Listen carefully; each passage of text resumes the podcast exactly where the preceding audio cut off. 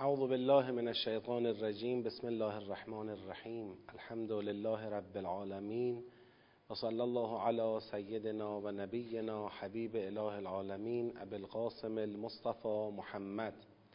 اللهم صل علی محمد و آل محمد و عجل فرجهم. و علی آله الطیبین الطاهرین. و لعنت الله علی اعدائهم اجمعین. من الان الى قیام یوم الدین.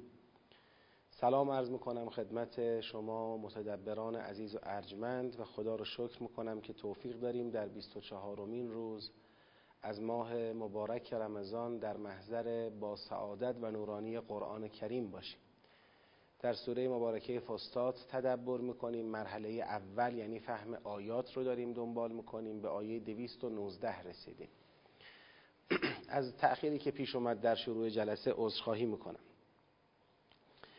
خب ما طبق روالی که در واقع چند جلسه از شروع کردیم به سوالات شما هم جواب میدیم. این جلسه هم بگذارید یک سوالی رو که مطرح شده. من در واقع پاسخش رو به اندازه بزاعتم عرض بکنم و انشاءالله در خدمت قرآن باشیم. راجع به نامگذاری سوره ها خب ما در ابتدای شروع سوره مبارکه فستاد همون سوره بقره گفتیم که نامهایی که الان در مصحف شریف شما می‌بینید مثلا بقره، آل امران، نسا و همینطور تا آخر قرآن بعضی از این نامها نامهایی هست که در طول زمان این سوره ها به این نامها معروف شدند. نه در طول زمان یعنی مثلا صدها سال بعد از پیغمبر خدا منظورمون این نیست. یعنی وضع تعیینی ندارند. کسی نگفته این سوره را سمیتها بقره. من این سوره را بقره نامیدم. معروف به بقره شده. یعنی افراد به همدیگه می‌خواستن کد این سوره را بدن می‌گفتن بقره. آل امران نسا. چرا؟ معمولا اون کلمه هایی که تو سوره ها ویژگی دارن یعنی مثلا فقط تو این سوره به کار رفتن یا در این سوره خیلی به کار رفتن مثلا مثل ناس.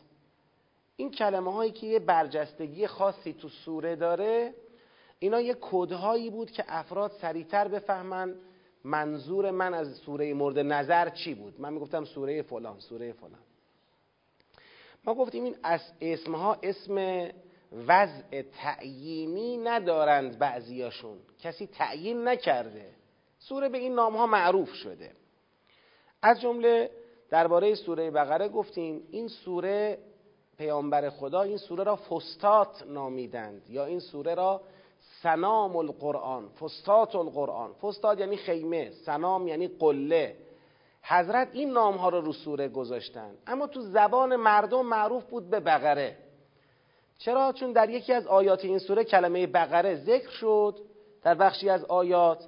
و فقط تو این سوره هم اومده. دیگه همه این سوره رو به نام بقره شناختن. مثالم زدیم. یه وقت ما میایم یه خیابونی رو میگیم مثلا خیابان مثلا به نام یک شهید بزرگواری نامگذاری می‌کنیم. میگیم خیابان مثلا شهید. فرض کنید عبداللهی. خب؟ اما توی اون خیابان قبلها قبل از اینکه اسم گذاشته بشه یا حتی بعد از اینکه اسم گذاشته بشه فرض کنید یه اتفاقی افتاده اومدن خیابون رو کندن لوله آب در آوردن لوله بیرون مونده یه مدتی همینجوری بیرون مونده. دیگه معروف شده به خیابون لوله. حالا معنیش نیستش که اون خیابون رو سمیتها لوله. ما این خیابون رو لوله نام گذاشتیم. نه این شهید عبداللهی بود. ما اونجا لوله رو در آورده بودن از زمین بیرون یه ماه دو ماه مونده مردم هی رفتن اومدن گفتن لوله لوله شده خیابون لوله. این میشه وضع تعینی. خب وضع تعیینی نیست تعینیه در اثر کسرت استعمال. خب یه بزرگواری چند تا استدلال مطرح کردن. خواستن بگن که با توجه به این استدلال ها این حرف قابل قبول نیست که ما بگیم مثلا بقره اسم وضع تعینیه. نه آقا بقره اسم این سوره است. خدا پیغمبر گفتن اسم سوره بقره است مثلا. نه فقط درباره سوره بقره چند تا استدلال آوردن. من استدلال ها رو سرفصلوار عرض می‌کنم. گفتن که اسم باعث تمرکز می شود یعنی محوری را خداوند در نظر دارد که ما به آن بیشتر توجه کنیم و نامگذاری های بشری توجه و تمرکز را بر چیز دیگری جلب می کند بنابراین باید اسمای سوره ها را بپذیریم که چی؟ خدا گذاشته. خب من می‌خوام بگم که این حرف شما درست اسم باعث تمرکز می‌شود. اما یعنی خدا می‌خواهد ما در سوره بقره تمرکزمون رو بقره باشد؟ کسی که در سوره بقره یه تدبر اولیه هم بکنه می‌فهمه که تمرکز بر بقره هدف این سوره نیست. یا در سوره انکبوت تمرکز ما بر انکبوت باشد یا در سوره نحل تمرکز ما بر نحل باشد. یا در سوره دخان در سوره نمی‌دونم مثلا احقاف. تمرکز ما بر دخان و احقاف باشد. یا در سوره ناس. تمرکز ما بر ناس باشد. اتفاقا ما به همین حرف می‌خوایم استناد کنیم بگیم پس نتیجه می‌گیریم. خیلی از این اسما اسمایی که خدا گذاشته نیست. چون معلومه که تمرکز بر این اسمها تو این سوره موضوعیتی نداره که. سوره بقره سوره نظامسازی اسلامیه. مثلا حالا تمرکز بر بقره چه لطفی داره در مسئله نظامسازی اسلامی؟ حالا چرا تمرکز بر بقره؟ مثلا چرا تمرکز بر میثاق نه؟ خب این سوالیه که احتیاج به جواب داره واقعا. گفتن خداوند که اینقدر حساسیت به قرآن دارد که تحدی می کند و به رسولش هم میفرماید اگر یک واو به آن اضافه کنی رگ گردنت را چه و چه؟ چگونه نامگذاری سوره ها را رها کرده تا مثلا پیغمبر اسم بگذارند؟ اولا پیغمبر که بدون اذن خدا اسم نمی‌گذاره رو سوره ها پیغمبر به اذن خدا اگر میگه این سوره فستاد این به اذن خدا این کار رو می‌کنه. این سوره مثلا سوره زهرا القرآن به اذن خدا این کارو می‌کنه. شقشقه مشقشقه معوزه اینا سوره هایی که پیغمبر اسم گذاشته مثلا ناس و فلق معوزتین توحید و کافرون احد المشقشقتین. خب یا مثلا بقره و آل امران زهراوان.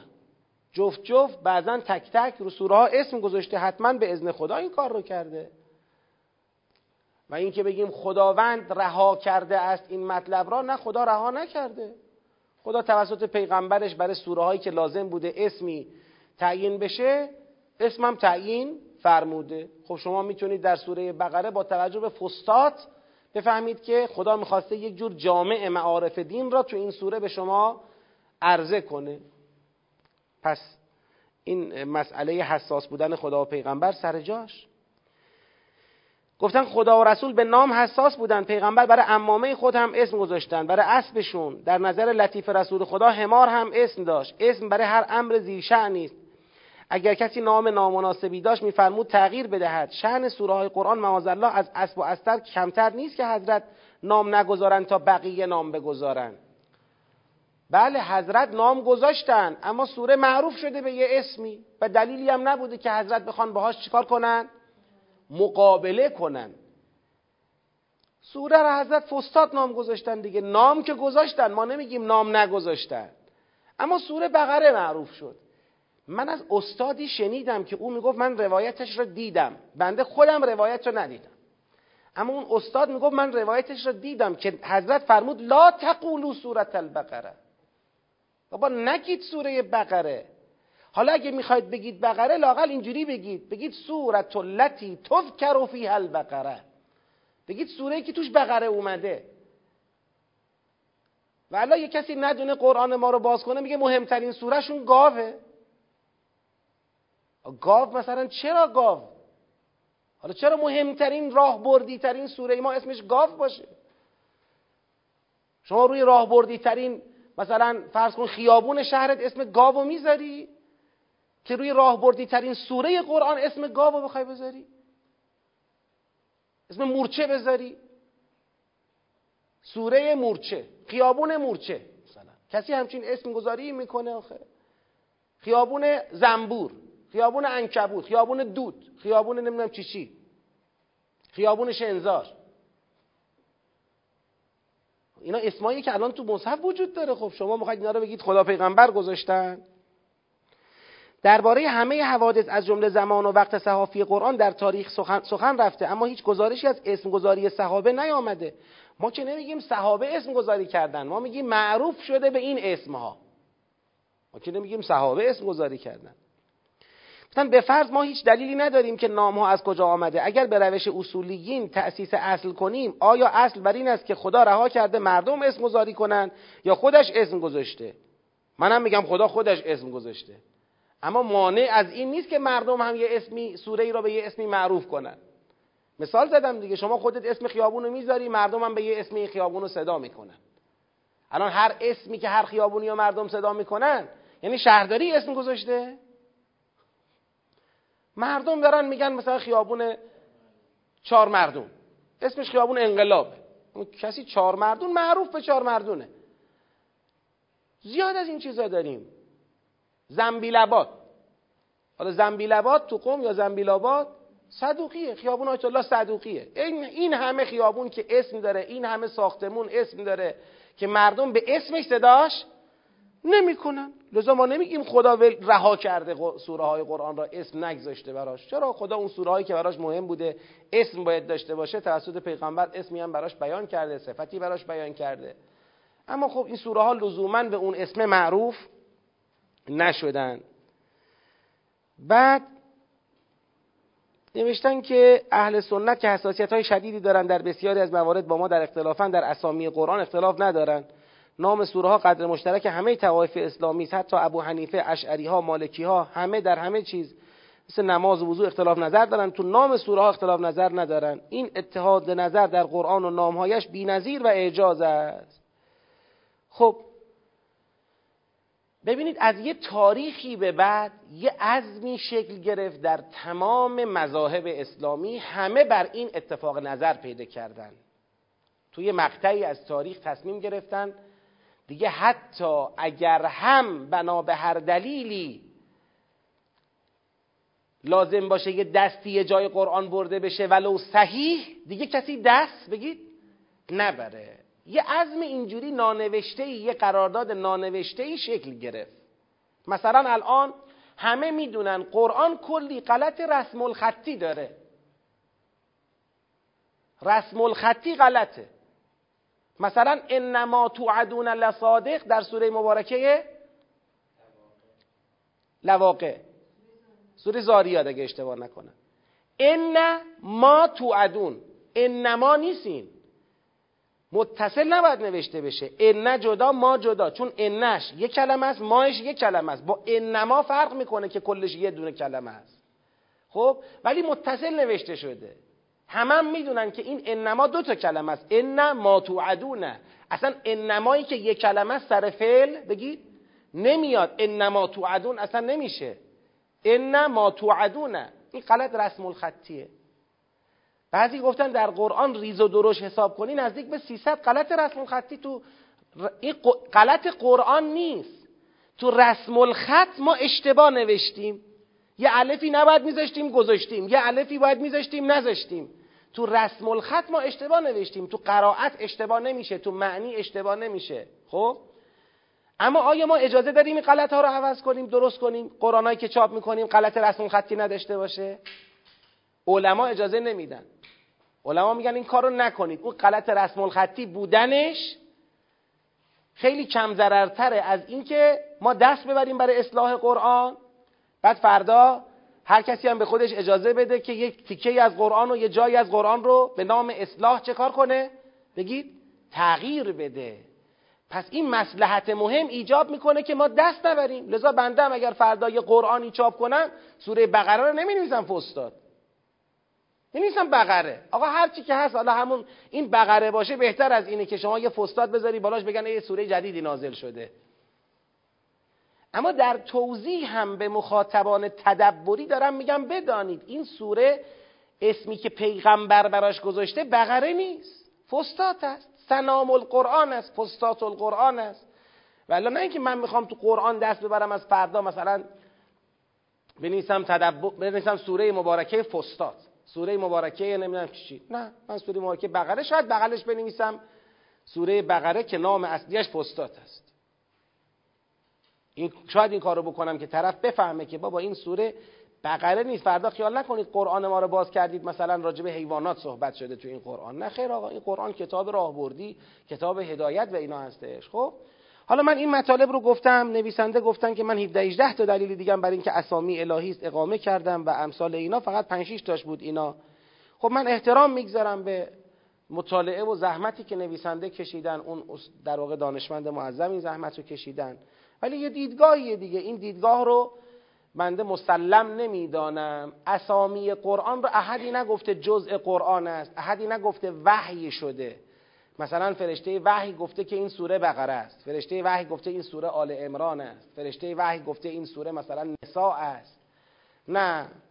کسی نگفته که وحی گفته. این اسمها را یا پیغمبر از جانب خودش به عنوان رسول الله گذاشته حالا به وحی غیر قرآنی مثلا. یا پیغمبر گذاشتن یا معروف شده این سوره ها به این نام ها بنده می‌خوام بگم سوره بقره از اون سوره هایی که به این نام معروف شده. حالا اگرم اینو نپذیرفتید اقلا یه بیانی یه بیانی یا کسی اینو نپذیرفت قول بنده را نظر بنده را نپذیرفت یه بیانی درست کنه. ببینیم چرا در سوره بقره باید تمرکز ما رو بقره کنیم. همین. حداقل اینو بفهمیم که اصلا بقره چه ویژگی خاصی دارد که ما باید حالا یه نفر بگه آقا این بقره داستان بنی اسرائیل است که بقره را نمی‌خواستن بکشن. اصلا همین. اصلا بنی اسرائیل نمی‌خواست بقره رو بکشه. واقعا محور سوره بقره این داستانه است. سوره بقره سوره تأسیس امت اسلامی پایگذاری حکومت اسلامی نظامسازی اسلامیه این یعنی واقعا مهمترین مبحث سوره بقره است. حداقل برای من مسئله را واضح نیست. مگر با توجیه. کسی بخواد کلی توضیح بده از بقره مطلب رو برسونه به نظام سازی ما میگیم همچی زحمتی خیلی لازم نیست. خب. حالا بریم داخل بحث خودمون انشالله که جوابها قانع کننده بوده باشه اگرم نباشه خیلی مسئله مسئله محوری و مهمی نیست. حالا مثلا فوقش اینه که شما نمیپذیرید. میگید آقا ما این سوره همون بقره است. باش بقره ما دعوا فعلا سر اسم سوره نداریم. بقره است فستات سنام هر چی دوست داشتید. فعلا محتواش مهمه. مسماش الان مهمتر از خود اسمشه. خب بعد از جریان تقسیم مردم به دو مکتب دنیاگرا و مردمی که از آخرت نگرانی دارن از عذاب میترسن بحث قتال پیش کشیده شد که ما دیروز بحث آیات قتال رو با هم خوندیم. که خداوند فرمود بالاخره شما نخواهید قتال کنید اونا قتال می‌کنن. انقدر با شما قتال می‌کنن تا بیدینتون کنن. بالاخره مجبورید از خودتون در این زمینه دفاع کنید. حقیقت قتال و جهاد ابتدایی در اسلام دفاعیه. چون اگر شما نخواهی جهاد کنی بدون که اون دست از جهاد با تو بر نمیداره. او تا بیدینت نکنه ولت نمی‌کنه. پس بالاخره جنگی هست. ما هم جنگ طلب نیستیم. دست از دشمنی با ما بر سر دین بردارن دست از اخراج ماها از دیار و سرزمین های خودمون به جرم دین بردارن ما جنگی نداریم. ما الان این همه در دنیا کفاری که سر دین با ما جنگ ندارن ما باشون جنگی نداریم. هرچند که ما خیلی از اینا که با ما جنگی ندارن چون هنوز ما اسلام رو تبلیغ نکردیم بهشون. تبلیغ کنیم شاید اونا با ما جنگ پیدا کنن. حالا کار ندارم با این مسئله. ولی به هر حال ما بی جهت با کسی جنگ نداریم. حالا رسیده به سوالی. یسالونک عن الخمر و المیسر از تو سوال می‌کنن درباره خمر و میسر. ممکنه بگید یه دفعه خمر و میسر اینجا به چه درد می‌خوره؟ چرا یه دفعه بحث خمر و میسر شد؟ بحث از قتال بود. چرا حالا بحث از خمر و میسر شد؟ جواب این سوال رو بعد از پایان معنی این آیه بهتون میگم انشالله دقت کنید. خمر یعنی چی؟ خمر. یعنی شراب. خمر یعنی شراب. مشروبات الکلی خمر. میسر یعنی چی؟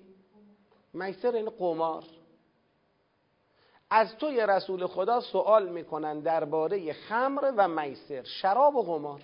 میگن آقا مسئلتون یا رسول الله بفرمایید خمر حکمش چیه؟ شراب حکمش چیه؟ میسر قمار حکمش چیه؟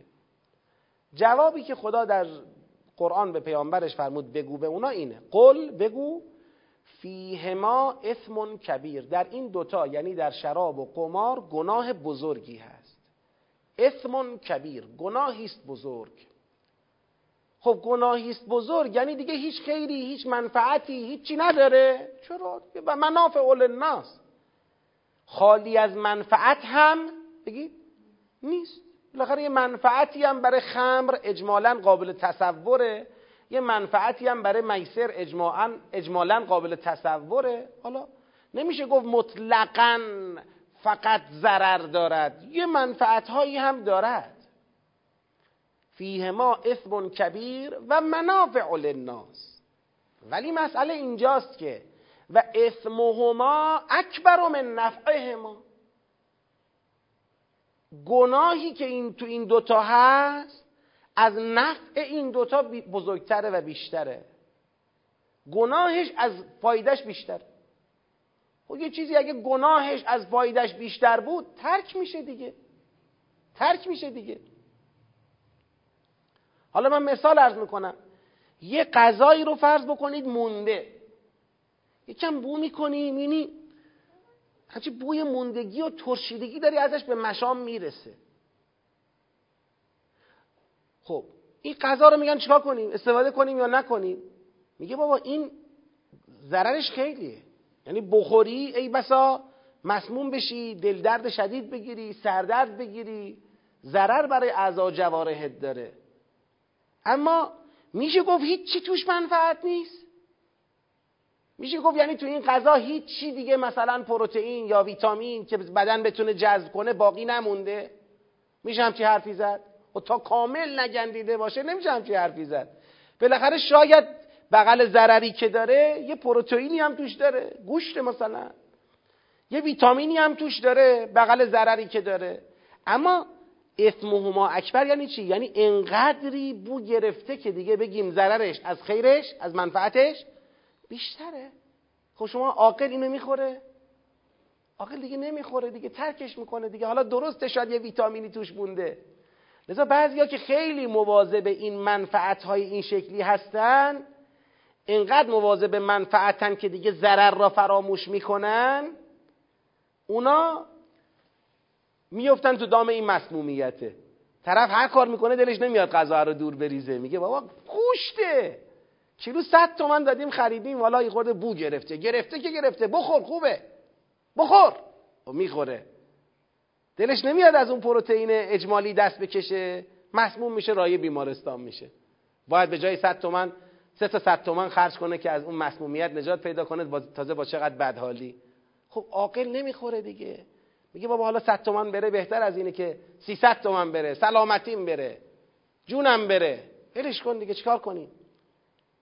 خدا داره یه محاسبه یاد ما میده. بابا اگر یه چیزی نفعی هم داره ولی بغلش یه اسمی هم داره گناهی هم داره گناهش اگر بزرگتره نفعش رو بیل کن. نفعش ارزش نداره که تو به گناه بندازی خودتو اینو میشه به اون قاعده صدر صفحه هم برگردون اسا ان تکرهو شیئا و هو خیر لکم. اسا ان تحبوا شیئا و هو شر لکم. شاید تو میگی منافع خوشت میاد. ولی ضررش خدا می‌دونه. تا اینجا روشن. حالا بعضیا گفتن این آیه آیه آیه تحریم بوده. نه لسان آیه تحریم نیست هنوز. لسان آیه هنوز سریح در تحریم نیست. بیشتر داره مردم رو دعوت به نوعی مقایسه می کند میگه بابا ببین خودت مقایسه کن. این گناه دارد. گناهش بزرگتره از خیرش از منفعتش. نگم خیر. از منفعتش بزرگتره. خود فکر کن ببین واقعا باید استفاده کنی. باید مبتلا باشی یا رها کنی بهتره. عاقل رهاش می‌کنه دیگه. خمر و میسر رو رها کنید. گناهش بزرگتر از نفعشه. کرونا اومد بعضیا خواستن از نفع مثلا مشروبات الکلی استفاده کنن. گفتن که آقا مشروبات الکلی اگر بخوریم بعضی دکترها گفتن دیگه مثلا ما مسموم چیز کرونا نخواهیم گرفت. خب شاید شاید اصلا من نمی‌خوام بگم بله یا نه. شاید یه نفعی بشه برای اون خاصیت اون مشروب الکلی تصور کرد. شاید من نمی‌دونم. شاید تو آزمایشگاه ها بشه ثابت کرد که این مشروب الکلی اگر کسی خورد دیرتر کرونا می‌گیره یا نمی‌گیره مثلا. اما اون لطمه ای که داره به تو می‌زنه به دینت و به دنیات به جسمت و به روحت اون از این خیر اجمالی مثلا قابل تصور اون لطمه بالاتره. اسمهما اکبر من نفعهما خب آدم عاقل. این کار نمی‌کنه. حالا بگذاریم از اینکه متاسفانه ده ها نفرم مردن. به خاطر حالا یا خیانت یا خطا به هر دلیلی این همه آدم مردن. به خاطر مبادرت کردن به مشروبات الکلی و اشتباه کردن تو این مسئله. خب. تا اینجا مسئله روشن. و یسالونک ماذا ینفقون و از تو سوال می‌کنن که چی انفاق کنن؟ اه. خمر مکسر بود. یه دفعه چی انفاق کنن؟ آدم با خودش میگه که مثلا معلومه که مثل ما که دیدید مثلا چند تا سوال جواب میدیم به همیش ربطی ندارن. شاید این سوالات هیچ ربطی به هم ندارن دیگه. از پیغمبر هرچی سوال کردن اونم جواب داده. خدام همه رو همینجوری فلهی گذاشته. کجا؟ کنار هم گذاشته تو سوره بقره. گفته خب حالا کجا بذارم کجا نذارم؟ این سوالا رو آه بذار اینجا بذارمش. حالا اینجا خوبه. اینجا. اینطوری نیست قرآن. سوره شما سوره جلوته. خدا به سوره تحدی می‌کنه. میگه کسی می‌تونه مثلشو بیاره؟ اینجوری که خب بله این که کار سختی نیست. همه می‌تونن قراقاتی بخواد باشه. همه می‌تونن قراقاتی حرف بزنن. این چیه اینجا؟ از جوابی که خدا میده میشه نتیجه را پیدا کرد. در جواب یسالونک ماذا ینفقون خدا میفرماید چی انفاق کنید؟ قلل عفو عفو. عفو یعنی بخشش. عفو انفاق کنید. اه. مگه عفو هم انفاق کردنیه؟ چرا اینجا یه دفعه میگه عفو انفاق کنید؟ یه مقدار برای ما چی شد؟ تعمل برانگیز شد. چیه؟ خمر و میسر. انفاق اونم انفاق عفو. اینا به همدیگه چه ربطی دارن؟ ربط دارن ربط ندارن. خب در این موارد باید به خود قرآن مراجعه کنیم دیگه. قرآن ما را کمک می‌کنه. سوره مبارکه 91 ببخشید سوره مبارکه ماعده آیه 91 جواب این سوالو میده. ماعده آیه 91 چجوری جواب میده؟ مردم اون موقع این جواب می‌دونستن من و شما که الان نمی‌دونیم این جواب چیه مراجعه می‌کنیم به ماعده 91 جواب می‌گیریم. ببینیم خدا اونجا این نکته فرموده میفرماید بله انما یرید الشیطان ان یوقع بینکم العداوه والبغضاء همانا شیطان می‌خواهد واقع کند بین شما دشمنی و کینه را. چجوری؟ فی الخمر والمیسر به وسیله شراب و قمار. یعنی اصلا اینکه خدا با شراب و قمار در افتاده فلسفه اصلیش چیه؟ نمی‌خوایم بگیم تنها علتشا فلسفه با علت فرق می‌کنه. فلسفه اصلی که خدا با شراب و قمار داره زاویه پیدا می‌کنه می‌خواد کم کم ما رو ببره به سمت حرام کردن شراب و قمار چرا؟ میگه چون شیطان می‌خواهد به وسیله شراب و قمار بین شما چی درست بکنه؟ یوقع بینکم العداوه والبغضا می‌خواد دشمنی درست کنه پس اگر شما دست از شراب و قمار برداری عملا به جای دشمنی چه چیز را تو جامعه داری ترویج میدی؟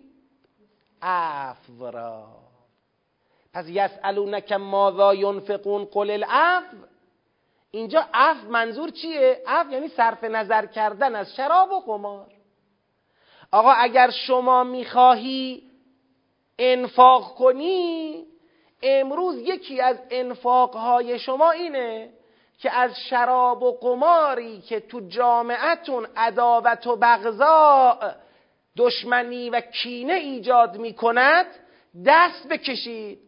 این در حقیقت انفاق کردن عفو است. این تو جامعه رواج دادن گذشت است. جامعه خوب است که مردم تو اون جامعه سر خمر و میسر سر مسائل هیچ و پوچ با هم درگیر نباشن. خب ببینید دیگه. پس یسالونک ماذا ینفقون را خدا داره به عنوان یه عنوان میاره می‌ذاره رو ترک شراب و قمار. قول العفو یعنی ترک شراب و قماری که حاصلش عفوه. حاصلش فروکش کردن عداوته. حاصلش فروکش, فروکش کردن بغضاء خب چقدر ارتباط روشن اتفاقا؟ دعوت به عفو یکی از ثمراتش ترک شراب و قمار است. خب.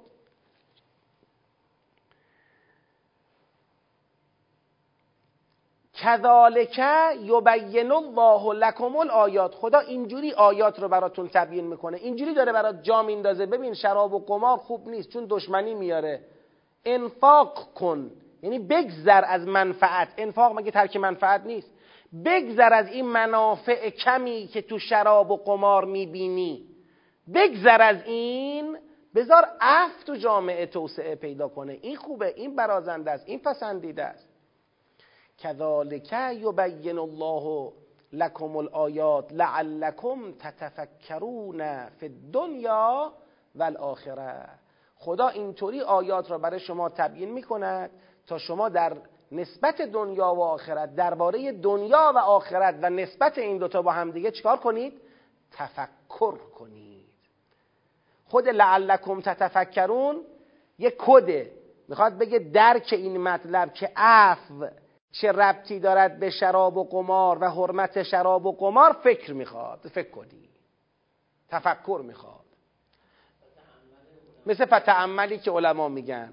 میگه تفکرون فی تفکرون فی دنیا و الاخره. یه خود فکر کن دنیاش نفعه. ولی چون بغضا و نفعی دارد اینجوری بگم تو دنیا نفعی دارد ولی چون بغضا و عداوت را تو جامعه توسعه میده این می‌رود که آخرت شما را چکار کند؟ بگید ضایع کند.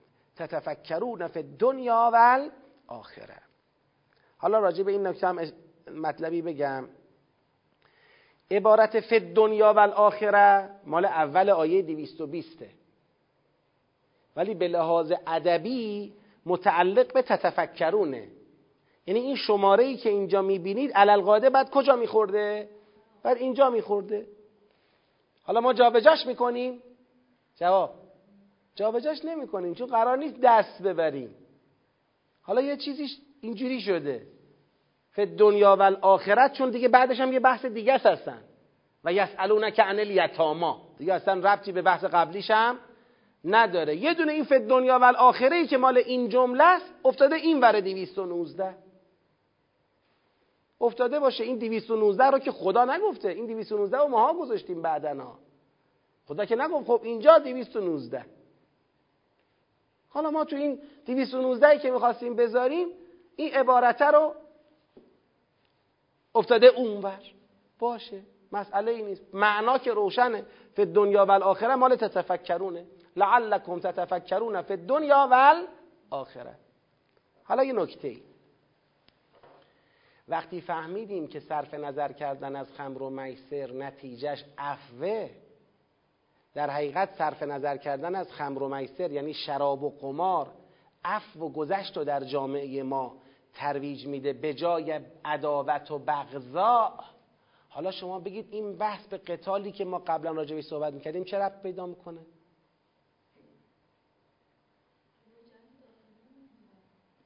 جلوی جنگ داخلی رو می‌گیره. یعنی تا جلوی جنگ داخلی گرفته نشه قتال که جنگ با دشمناست پا نمی‌گیره. برای چی؟ این برای شاهد قرآنی دارید. کجا؟ حجرات کجا به قتال بیر نظامی ربطی نداره که؟ با هم درگیرن. ما می‌خوایم ایشون میگه جنگ داخلی جلوی جنگ خارجی رو می‌گیره. احسن. سوره محمد. محمدون رسول الله صلی الله علیه و آله و سلم. والذین معه یا آمنوا معه؟ والذین آمنوا معه اشداء علی الکفار رحماء بینهم. اصلا اشداء علی الکفار دقت کنید. اشداء علی الکفار جفت رحماء بینهمه تا در جامعه رحماء بینهم تو جامعه ایمانی پا نگیره اشداء علی الکفار اونطور که باید پا نمی‌گیره. جامعه ای که درگیر جنگ های داخلی میشه آدما با هم درگیرن خانواده ها با هم درگیرن مردم با هم دیگه درگیرن. اینجا دیگه عزم جزمی پیدا نمی‌کنن که با مستکبرین درگیر بشن. خودشون تو سر هم می‌زنن. یکی از چیزهایی که باعث میشه مردم تو سر هم بزنن آمنو نداره. آمنو نداره. والذین معهو اشداء علی الکفار. آخرین آیه سوره فتح هم هست. بله. احسن. حالا بله. اون یه شاهد می‌خواستم بیاریم یه شاهد. خب؟ پس مطلب شد چی؟ اگر این آیه می‌خواد خمر و میسر را مردم ترک کنن که عفو به جاش بیاد. عفو به جای چی بیاد؟ به جای بغضا و عداوت بیاد. بغضا و عداوت چیزیه که اگر تو جامعه باشه خودش مانع دشمنی با چی هست؟ دشمنی با کفاره یعنی جنگ داخلی درگیری های داخلی. مردم تو سر هم می‌زنن دیگه. لذا میگه هرچه فریاد دارید بر سر آمریکا بکشید. با هر کی قرار دشمن باشی هر مشتی می‌خوای بزنی هر دعوایی می‌خوای بکنی همه رو جمع کن با دشمن خدا دعوا کن. تو قرآن کریم یه آیه ای داریم میفرماید که تذهب ریحکم. اون آیه کجاست؟ تذهب ریحکم. آیش کجاست؟ اذا فشلتم بله. تنازعتم.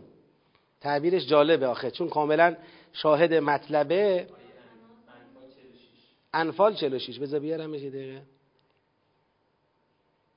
صلوات بفرستید شما. بله انفال 46 میفرماید و اطیع الله و رسوله و لا تنازعوا. از خدا پیغمبر اطاعت کنید با هم درگیر نشید. چی میشه اون وقت؟ فتفشلو خودتون فشل میشید خودتون فلج میشید خودتون ناکارآمد میشید. و تذهب ریحکم. پنچر میشید. پنچر میشید. جامعه ای که تو خودش همه با هم درگیرن پنچره دیگه. این جامعه می‌خواد جلو کفار وایسه. لذا از اینجا به بعد حسابی یکیش خمر و میسره. یکیش یتاماست یکیش مسائل خانواده است یکیش طلاقه یکیش ایلاعه. تمام اون چیزایی که ممکنه جامعه را به لحاظ داخلی گرفتار نزاع بکنه. مردم با هم تو نزاعن. این با اون سر مستی تو نزاعه مست کردن تو نزاعن. اون با این سر قمار این همه زندگی اونو برده اینجوری تو نزاعن. اونجا رفته نمی‌دونم درباره یتاما می‌خواد یه کاری بکنه بین خودش با اونا نزاع درست شده. اونجا اومده با همسرش داره زندگی می‌کنه توی پیشامدهای عادی زندگی نزاع درست شده. طلاق می‌خواد بده نزاع درست میشه. می‌خواد یه مشکل رو با زنش حل کنه ایلا می‌کنه نزاع درست میشه. لذا نگاه کنید تمام آیات بعدی عمدتا این کدو دارن. تسلهو اصلاح تسلهو اصلاح اصلاح. همه این آیات بعدی احکامی که ما باهاش روبرویم همه احکام اصلاحی هن که ما با هم دست به یقه بگی نشیم. این در حقیقت می‌خواد بعد از اون اشدا علی الکفار می‌خواد رحما و بینهم را قانونی کند. رحما و بینهم باید قانونی بشه. تو جامعه اسلامی نباید به دلیل واهی حالا دو نفر نمی‌خوان با هم زندگی کنن یه بحثه چرا تو سر هم بزنن؟ یکی یکی رو می‌خواد طلاق بده یه بحثه چرا جنگ را بیفته؟ باید جلوی اینا گرفته بشه. اصلاح بین الناس اتفاق باید بیفته. این نشود هیچ قتالی با جریان دنیاگرایی شکل نمی‌گیرد. برای همینه که وقتی مجموعه احکام مربوط به این اصلاح ها به یه جایی می‌رسه بعد از اینکه چند صفحه می‌خونیم این اصلاحات را می‌خونیم این رو هما و بینهم ها جا میفته دوباره خدا میگه جهاد دوباره میگه قتال. یعنی دو مرتبه ما رو برمیگردونه سر خونه قتال. جامعه ای که می‌خواهد با کفر و استکبار بجنگد باید داخل خودش امنیت روانی صلح آرامش صفا صمیمیت رحمت رحما و بینهم باید باشد. اگر نباشد تو قتال لطمه می‌خوره. آقای دارابی قشنگی قرآن به همینه که احکام را در جای خودش و تو راهبرد خودش قرار میده. شما تو هیچ رساله این ادبیات رو پیدا نمی‌کنید اصلا رساله کارش این نیست. قرآن نمیاد همینجوری بگه خب خمر و میسر حرام شد. تمام. آقا حرام شد. چرا؟ راهبرد چی بود؟ آقا یه لذتی بود داشتیم میبردیم. حالا مردم خودشون می‌فهمن. مثلا الان فرض کنید سیگار ضرر نداره؟ ضرر داره دیگه. اما همه مراجع نمی‌تونن با قدرت بگن سیگار حرام است. مگه هر چی ضرر داره حرامه. آقا مشروبات الکلی قلب را این شکلی می‌کنه. خب سیگار هم قلب را اون شکلی می‌کنه. اما مشروبات الکلی حرامه. سیگار لزوما در نظر همه حرام نیست. حالا سیگار ضرر داره خودت عقل داری دیگه نباید استفاده کنی. یا استفاده تو باید تحت کنترل در بیاری. اونایی که سیگاریان باید کم کم مهارش کنن. حالا این غیر از اینه که حرامه. این غیر از اینه که این حرامه. فرق می‌کنه با هم. خدایا چرا یه دفعه گیر دادی به شراب حرامش کنی؟ میگه آخه شراب مستی میاره. مستی عقل و زایل می‌کنه. عقل که زایل شد آدما اون خلق انسانی اون اقتضاعات روابط انسانی رو فراموش می‌کنن. نه لزوما تو حالت مستی یکی رو می‌زنن ها. اون که دیگه تابلوشه. نه. آدمای خمار آدمای مست معمولا آدمایی که اهل مست کردنن اینا معمولا یه اعتیادی اولا پیدا می‌کنن. رفته رفته بیشتر باید مست کنن. هرچی بیشتر میرن به سمت خماری و مستی دیگه می‌بینید تو خونهشون جنگه. تو کارشون جنگه. شغلش از دست میده. رابطه طبیعیشو با فرزندانش از دست میده. یعنی جامعه را در معرض سقوط امنیت روانی قرار میده شراب. قمار هم همینطوره. آقا یه نفر بیاد بگه آقا قمار یه جور بازیه دیگه. ما داریم یه بازی می‌کنیم. یه هنری در این بازی هست. یه علمی پشتش هست. فلانه من خودم می‌دونم اینجا کی باید دل بیارم بیرون. کی پیک بیارم پیکه چیه؟ بلدن اونا که. خاش داره آج داره. از این چیزا. مثلا من بلدم و فلان است و من لذا بردم. از او مثلا چند سه هزار تومن بردم. خب اما این روش جامعه را به سمت ناامنی روانی میکشونه. آدما با هم دشمن میشن. خب قرآن زیباییش اینه. احکام رو میچنه تو جای راهبردی خودش. ما جامعه ای می‌خوایم که استکبار رو جمع کنه. استکبار چرا باید جمع کنیم؟ چون مانع عدالت اجتماعیه. چون مانع برخورداری که حق آدماست آدما نمی‌تونن از حقشون برخوردار بشن. باید جمع بشه استکبار. باید دستگاه توحیدی بیاد تا عدالت اجتماعی محقق بشه. خب جامعه ای که می‌خواد استکبار رو جمع کنه می‌خواد مثلا تو رکاب اولیاء الله شمشیر بزنه تا جمع شدن استکبار گرفتار مستی باشه دیگه میشه. تخدیر دیگه. میره درگیر خودش میشه. گرفتار قمار باشه میشه. درگیر خودش میشه. ببین این راه برده راه برده حکمه. می‌فهمید چطور شد می‌فهمید کجای ماجراست. خب. از این آیه بگذریم. خمر و میسر یک مسئله بود که خدا گفت صرف نظر کردن از خمر و میسر عفوه. این عفوه. عفو هم همون رحمته. اینم در مقابل با چیه؟ کینه و عداوت و دشمنیه. به چه درد فرهنگ قتال می‌خوره؟ خیلی معلومه. خب بگذریم. و یسالونک عن الیتاما. یه سوال دیگه می‌کنن راجع به یتاما از تو سوال می‌کنن از جوابی که پیغمبر میده معلوم منظورشون چیه. میگه آقا تکلیف یتیما چی میشه؟ حالا بالاخره این بچه ها پدری از دست دادن. خودشون هم صغیرن. یتیم به صغیر گفته میشه دیگه در فرهنگ قرآن. هر کسی که پدر از دست داده لزوما یتیم نیست چون که ممکنه خودش بالغ عاقل سن قانونی داره بر اموالش مسلطه دیگه هیچ. بحث اون نیست. صحبت از یتیمی است که خودش صلاحیت تسلط بر اموالش را ندارد. باید یک کسی بالاخره قیم او بشه سرپرست او بشه حامی او بشه به یه نحوی تا زمانی که او به سن قانونی برسه به رشد و بلوغ برسه تا اون زمان باید بالاخره به جای او درباره اموال او تصمیم بگیره. اموالش رو پسنداز کنم با اموالش زمین بخرم اموالش رو بدم به خودش بخوره کلاس بذارم ثبت نامش کنم. چیکار کنم با اموالش تا اون زمان؟ یسالونک عن الیتاما. از تو سوال می‌کنن درباره ایتام. قل اصلاح لهم خیر. ببینید اصلاح. یعنی روی کردتون روی کرد اصلاحی. اختلاف در نیاد. خب شما با روشی درباره یتاما رفتار کن. که از توش اختلاف ناراحتی جنگ درگیری نزاع در نیاد. صلاح امر او را در نظر بگیر که از توش صلح در میاد. صلاح و صلح هم خانوادن صلاح که به صلح می‌رسه. اصلاح لهم خیر. اصلاح بکنید یعنی مسلحت امر اونها را در نظر بگیرید. محوریت مسلحت را که منتهی به صلح می شود در نظر بگیرید. این برای اونا بهتره. چشم خدایا. یه فرعی رو خدا باز می‌کنه. اون فرع چیه؟ و ان تخالطوهم. حالا اگر از این شاخه رفتید که با ایتام مخالطه کردید. تخالطوهم یعنی چی؟ یعنی مثلا این ایتامی بودن شما رفتید با مادر اون ازدواج کردید.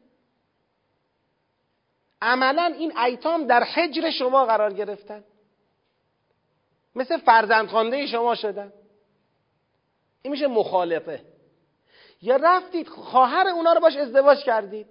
این ایتام مثل مثلا برادر خانم های شما شدن. مخالفه صورت گرفت. یعنی نسبتی یه نسبت فامیلی بین شما و اونا. رفتید برقرار کردید.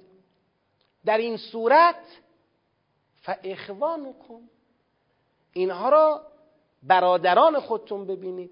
تو این اخوانکم خیلی حرفه. اینا رو برادران خودتون ببینید. یعنی چی؟ یعنی اولا خودتون را صاحب اختیار اموالشون بگید. ندانید چون انسان که صاحب اختیار اموال برادر نیست. شاید صاحب اختیار اموال فرزندش باشه. یک بالاخره ولایتی بر اموال فرزندش دارد. اما صاحب اختیار اموال برادر که نیست. مدل ولایت برادر بر برادر رو در نظر بگیرید. این اولا که اموالتون رو محترم بشمرید. ثانیا دیگه اینجوری هم نیست که آدم با برادرش درباره اموالش چجوریه؟ یه خطکشی خیلی مثلا دقیقی کرده. فرض کنید دوتا داداشن با همدیگه می‌خوان یه املت بزنن. یه خب یه تخم مرغ تو میاری یه تخم مرغ من. باشه. دو تا گوجه تو میاری دو تا گوجه من. باشه. حالا املت رو با هم زدیم تو یه دونه تابه.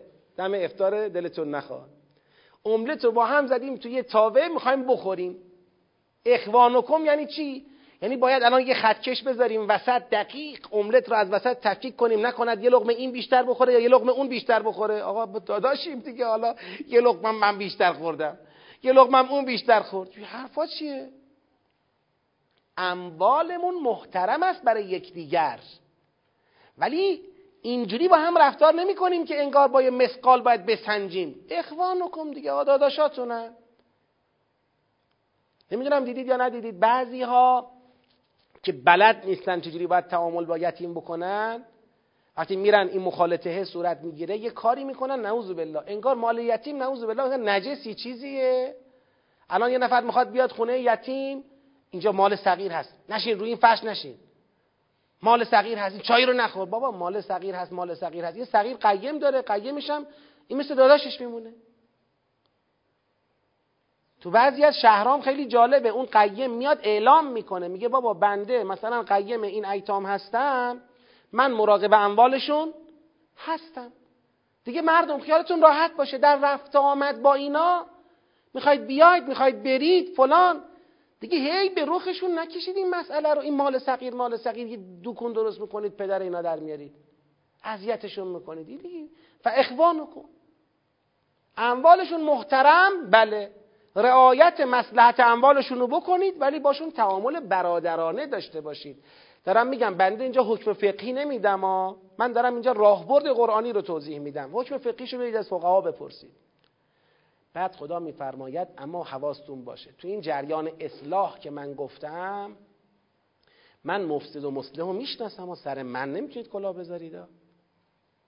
طرف مثلا میاد میگه خب صلاح این یتیم اینه که الان یه خونه براش بخرم و خودم هم کنارش هواشو داشته باشم. این ته دل من اینه که دارم برای خودم خونه می‌خرم. مثلا خودم خونه ندارم حالا صلاح به سمتی تو کانالی می‌برم که مشکل خودم هم چی بشه؟ بگید حل بشه. اونم صغیره. عزیزم خدا که ببین با خدا نه. ببین پیش قاضی ملق بازی نه. خب؟ دیگه خدا که می‌دونه دیگه. صلاح واقعی رو در نظر بگیر. واقعا صلاحش خونه خریدنه. خودتو مد نظر قرار نده. این مسئله. خیلی هم مهمه. والله یعلم المفسد من المصلح. خدا مفسد از مصلح می‌شناسه. ولو شاء الله لعنتکم. اگه خدا می‌خواست اگر خدا خواسته بود شما را به زحمت انداخته بود. یعنی چی؟ یعنی خدا میگه این حکمی که من اینجا گفتم آسون آسون شدهشه. این که گفتم اخوانکم و این که گفتم اصلاح لهم خیرون و اینجوری با قضیه برخورد کردم این آسون شده یه قضیه است. اگر خواسته بودم سختش کرده بودم. سختش چی بود؟ همون بود. مسقالی قرونی. مراقب باش اخوانکم چیه؟ خدا می‌خواد دیگه اصل مسئله مراقبته. اخوانکم نباید باعث بشه افساد به جای اصلاح بیاد. اخوانکم نباید باعث بشه مسلحت او را فوت بدی به خاطر مسلحت خودت. حواست باید جمع باشه. اگر ما شما را به رنج ننداختیم شما هم آگاهی کنید دست از پا خطا نکنید. حواستون به مال ایتام باشه. ان الله عزیز حکیم. همانا خدا عزیز است حکیم است شکست ناپذیر است حکیم است. خب. بله؟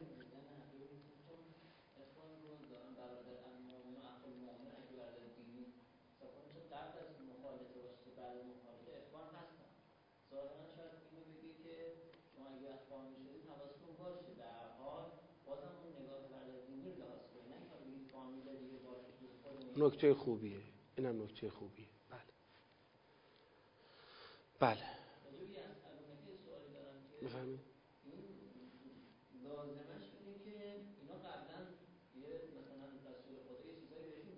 بله. بله. ممکنه یا رسول خدا گفته یا بالاخره مسئله پیش آمده. سوال و اینا می‌کنن معلومه یه پس زمینه ای داره. حالا اون پس زمینش یا سوره های دیگری از قرآن احکام دیگری از قرآن یا شرایط اون روز جامعه. یه پس زمینه ای داره. اما اونی که الان من اینجا باش مواجهم از من سوال کنن چرا اینجا آورد سوال و جواب از ایتام رو؟ من میگم به خاطر اینکه یکی دیگه از مواضع اختلافی که ممکنه اصلاح صلح تو جامعه مخدوش بشه مسئله مواجهه جامعه با ایتامه. که اگر اینجا جامعه روش صحیح مواجهه با ایتام را بلد باشه یه امنیتی است تو جامعه. بلد نباشه یه جور حقخوری و حقکشی و فردا نزاع و اختلاف و مسائل بعدیش همه میاد توش. فرهنگ جامعه اسلامی باید این مسئله رو به این شکل مدیریت کنه با محور اصلاح قرار با محور قرار دادن اصلاح و دوری از افساد باید در واقع این مسئله رو دنبال بکنه که منشأ اختلاف و خلاف و بالاخره حق خوری و حق کشی نشه. این تو این راستاست. در ادامه اون امنیتی که می‌خواست با نفی خمر و میسر ایجاد بکند تو این راستا داره میره جلو. یه سلسله مسائلی را که حل بشن جامعه آروم می‌گیره. جامعه یه مقدار اون تبش میخوابه. خودش دیگه میشه گفت به یه ثباتی می‌رسه. اینجور مسائله. حالا البته ما تو دور بعدی که انشاءالله دسته بندی شده عنوان گذاری شده می‌خوایم دسته ها رو دنبال بکنیم نکات بیشتری انشاءالله خواهیم گفت. الان در همین حدی که شما متوجه بشید چی شد بس به اینجاها رسید کافیه. بله.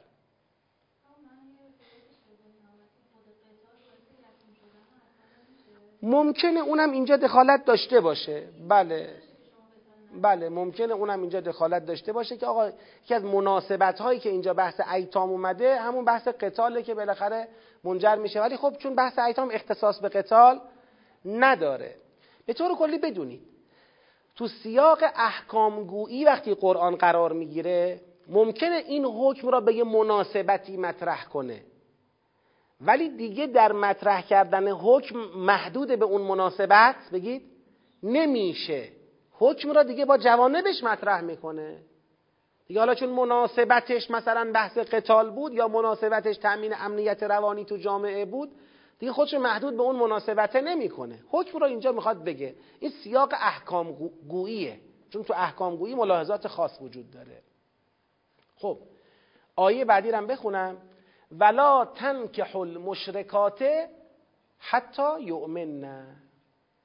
اولا این نکته حائز اهمیت است. این نکته حائز اهمیت است که شما متدبران عزیز توجه داشته باشید. یسالونک تکرار بگید اینجا. شد یا نشد؟ نشد. در حالی که تو آیه بعد دوباره یسالونک عن المحیض تکرار میشه میاد. آیه بعد که حکم محیض هستش یسالونک داره. آیه قبلش که حکم یتاماست اونم چی داره؟ یسالونک داره. چرا این یسالونک نداره؟ چون ادامه قبلیه.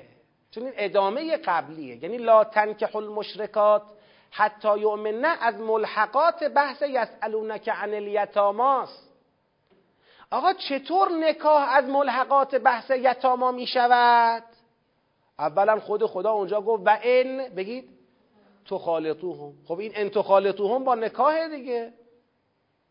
ان تو خالطوهم با ایتام. چطور انسان مخالطه با ایتام پیدا می‌کنه؟ خب میره مثلا با مادر ایتام ازدواج می‌کنه. نکاهه. میره با خواهر ایتام ازدواج می‌کنه. نکاهه. بالاخره ان تو خالطوهم با نکاح اتفاق میفته شاهد قرآنی هم براش بیارم. سوره مبارکه نسا هم همین شکلیه. یعنی سوره مبارکه نسا هم خدا وقتی می‌خواد بحث ایتام و مطرح کنه تو یه آیه متصلش می‌کنه به نکاح. تو یه آیه. ببینید. میفرماید و ان خفتم الا تقسطوا فی الیتاما. و اگر ترسیدید که درباره ایتام قسط را نتوانید برپا کنید. یعنی نتونید اصلاح لهم انجام بدید. عادلانه. ترسیدید. بالاخره گفتید آقا من اگر رفتم با این یتیم خواستم مثلا اموال یتیم را مدیریت کنم بالاخره یه لقمه ممکنه بیاد این ور یه لقمه بره اون ور. که این شاهد عرض منه که اخوانکم مال خصوص انتخال توهمه تا قبل از انتخال توهم یه ترسی وجود داره. بالاخره شما نسبت فامیلی نداری. خب؟ می‌خوای اینو سرپرستی کنی خیلی باید مراقبتت بیشتر باشه. یه لغمه این ور نیاد یه لغمه اون ور نره. مراقبت خاص می‌خواد. لذا میگه اگر ترسیدید که درباره ایتام قسط را رعایت بکنید چیکار کنید؟ فنکحوا ما طاب لکم من النساء. اون وقت تا اندازه ای که براتون مجوز دارد می‌تونید نکاح کنید. با کی؟ با مادرشون با خواهرشون. یه نسبت فامیلی می‌تونید بین خودتون و او ایجاد بکنید. که در اون صورت اون اصلاح لهم خیر میشه فاخوانکم یعنی یه قید برادری هم میاد بهش متصل میشه یه مقدار کار رو بر شما چه می‌کنه؟ بگید. آسونتر می‌کنه. حالا یه لقمه اومد اینور یه لقمه اومد اونورش دیگه خیلی سخت نمیشه. میشه مثل فاخوانکم یه راه پیشنهادی خداست. لذا ببینید در زیل مسئله ان خفتم الا تقسطوا فی الیتاما. میگه فنکحوا ما طاب لکم من النساء. حالا اینجا زیل بحث یتاما. گفت ان تخالطوهم فقط می‌خواد یه توضیحی بده. بگه خب حالا که می‌خواید اقدام به ازدواج بکنید احتمالا برای حمایت از ایتام حواستون به چند تا مسئله باشه. یک ولا تنکحوا المشرکات حتی یؤمن. با زنان مشرکه ازدواج نکنید تا وقتی مؤمن بشن. یعنی اگر این ایتام حالا تو سیاق اگر این ایتام حالا آیه مطلقه. آیه مطلقا میگه آقا نکاح با زن مشرک چیه؟ مجاز نیست. تا وقتی که بگید ایمان بیاره. تا وقتی که ایمان بیاره. تا اون موقع مجاز نیست. اما تو سیاق چی داره میگه؟ تو سیاق داره میگه اگر احیانا این ایتامی که می‌خواید مخالطه کنید مادرشون مشرکه بود؟ نه ها. نگید من دارم از ایتام سرپرستی می‌کنم. ازدواج با مشرکات نکنید. ولا تنکح المشرکات حتی یؤمنن تا وقتی که ایمان بیارن. و بدانید در فرهنگ قرآن اینه. ولعمتون مؤمنتون خیر من مشرکه. ولو اعجبتکم. فرهنگ قرآن اینو میگه. میگه یک امه امه یعنی کنیز. یک کنیز مؤمن بهتر است از یک زنی که کنیز نیست ولی مشرکه. اگر طرف کنیز باشه که کنیز رتبهش از هر از کسی که کنیز نیست پایین تره رتبه اجتماعیش پایین تره اگر کسی کنیز باشد او بهتر است. کنیز مؤمن بهتر است. از آدمی که کنیز نیست ولی مشرکه. ولو اعجبت کن. هرچند این زن مشرکه شما را به شگفتی واداشته. یعنی چی؟ یعنی مثلا فضل و کمالات و بالاخره ظاهر و وضعیتی داره که کاملا تو را جذب کرده. باش. همین مشرک بودن کافیه که بیخیالش بشی. بیخیالش باش. این آیه حرف توش خیلی زیاده. من حرفای زیاده این آیه رو انشالله مکول می‌کنم به فردا. اشاراتی داره. حالا از من می‌دونم خواهید پرسید آقا کنیز کنیز برای چی؟ اسلام بحث کنیز چرا پیش کشید؟ یه جوابی انشالله بهتون خواهم داد. یا ولو اعجبت کم برای چی آورد؟ مگر قرار نبود این ازدواج برای حمایت از ایتام باشد؟ چرا ولو اعجبت کم رو آورد؟ اونم توضیحی داره. عرض خواهم کرد انشالله فردا. خب فقط نکاح مردان با زنان مشرک حرامه؟ سوال. نخیر مردم مشرک باشه نمیشه او رو به نکاح زن مؤمن در آورد. اینو خدا برای چی از برای چی بیان می‌کنه؟ برای اینکه شما فکر نکنید تو نکاح فقط زن مشرک گرفتن حرام است. میگه نه خیر. ولا تون که هول مشرکین. مردان مشرک رو هم به ازدواج مؤمنین در نیارید. حتی یؤمنون تا وقتی که مؤمن بشن. و لعبد مؤمنون همون قاعده رو اینجا پیاده می‌کنه. قطعا یک عبد مؤمن یک برده مؤمن خیر من مشرک. از یه آدمی که برده نیست ولی مشرک است بهتره. ولو اعجبکم. هزاری که شما خوشتون بیاد ازش بگید بابا این آدم درست حسابیه. قیافش، هیکلش، نطقش، اخلاقش، کمالاتش، پولش. هر چی می‌خواد باشه باشه. وقتی مشرکه یه عیب بزرگیه که ولش کنید دیگه. چرا خدایا به طور کلی داری میگی امه مؤمن عبد مؤمن از مشرک بهتره حتی اگر اونا عبد و امه نباشن؟ چرا اینجوری با ما حرف می‌زنی؟ میگه چون اولاکه ید اون الا النار. من نمی‌خوام شما با کسانی وارد زندگی بشید که دعوت به آتیش می‌کنن. مشرک یعنی کسی که دعوت به آتیش می‌کنه. کسی که حاضر نشده ایمان رو قبول کنه. این حتی یؤمن نه یعنی اگه ایمان رو قبول کرد که هیچی. اما اونی که حاضر نشده ایمان را قبول کنه این آدم آتیشیه. می‌خوای بری با کسی زندگی کنی که می‌کشه آدم به سمت آتیش؟ اولاکه یدعون الی النار و الله یدعو الی الجنت و المغفرت به اذنه خدا به اذن خودش به وسیله پیغمبر مردم را به جنت و مغفرت دعوت می‌کند به بهشت و مغفرت دعوت می‌کند. پس حرف خدا رو گوش بدید. و یبین آیاته للناس لعلهم یتذکرون. خدا آیات خودش رو برای مردم تبیین می‌کنه باشد که متذکر بشن. خب. حالا این آیه گفتم دو سه تا سوال زیلش هست اینا رو می‌ذاریم برای فردا. لطفا فعلا راجع به این آیه سوال نپرسید. تا من فردا توضیحات خودم رو بدم تکمیل بشه. بعد اگر سوالی بود انشاءالله در خدمت شما هستم. صلواتی ختم بفرمایید.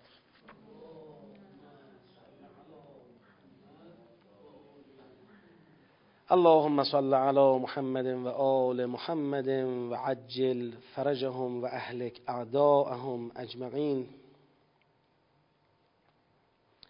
بیست و چهارمین روز ماه مبارک در حال تمام شدنه. فقط پنج روز و حد اکثر شش روز تا پایان ماه مبارک رمضان باقیه. خدا توفیق عطا کرد در طول ماه مبارک رمضان. بعد از هر جلسه ای مقید بودیم به ذکر ابا عبدالله الحسین علیه السلام. می‌خوایم این تقید رو اگر خدا عمری بده و توفیق عطا کنه تا پایان ماه مبارک داشته باشیم ان الله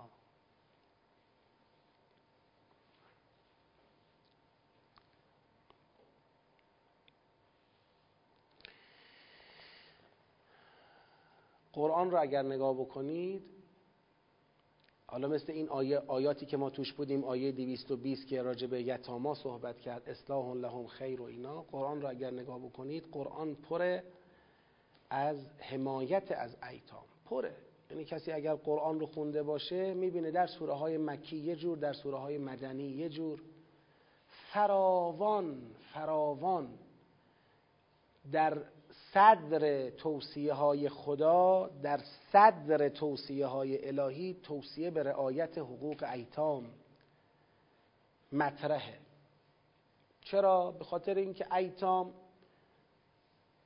یک واسطه الهی را از دست میدن خدا برای کسانی که به دنیا میارتشون اونا رو خلق می‌کنه برای اونا یه واسطه ای قرار داده در تدبیر. پدر و مادر برای اونها قرار داده.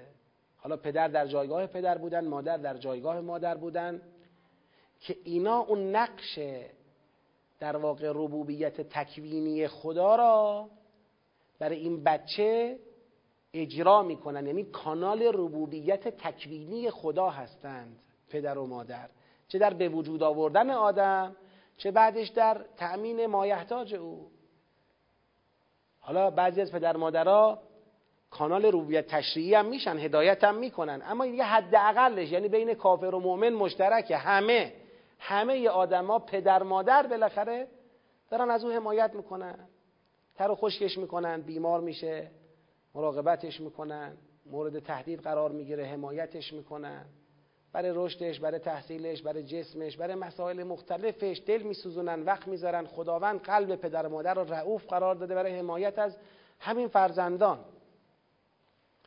وقتی خدا اراده می‌کنه بنا به اراده او بنا به اذن او کسی پدر مادر از دست میده خدا خودش می‌داند که او چی از دست داده.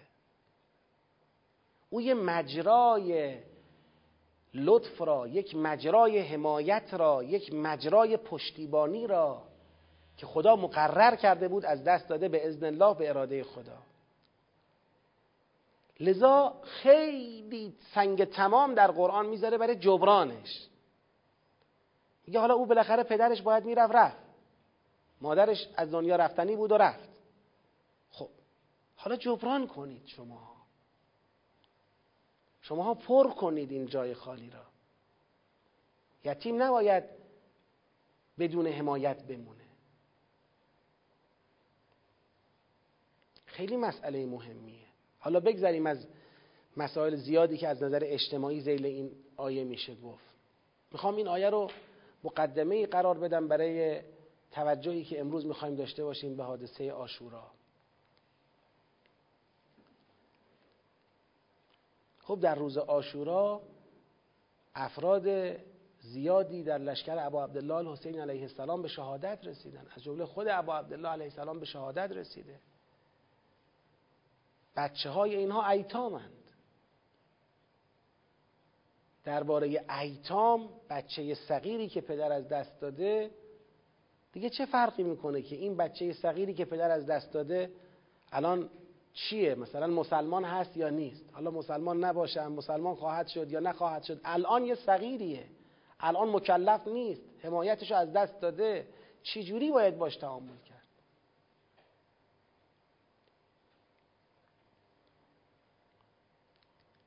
بیرحمانه ترین رفتار رو با ایتام ابا عبدالله علیه السلام داشتن. بیرحمانه ترین رفتار. در عصر روز آشورا با دنبال کردن این بچه ها دووندن این بچه ها رو خار و خاشاک.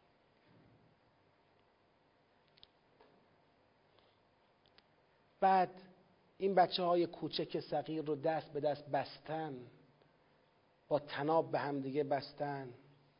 راه های طولانی اونها رو رو زمین رو خاک حرکت دادن.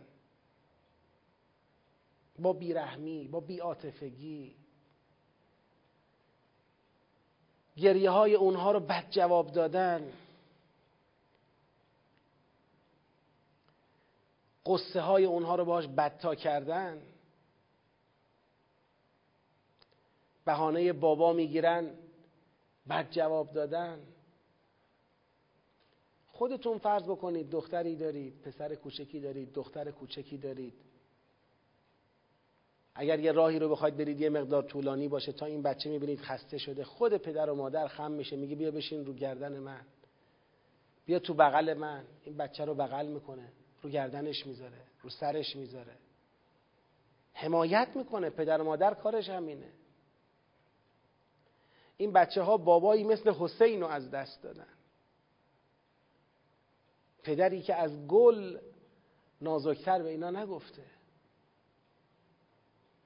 پدری که هر شب با نوازش های او با محبت او با مهر بی حد او اینا به خواب رفتن.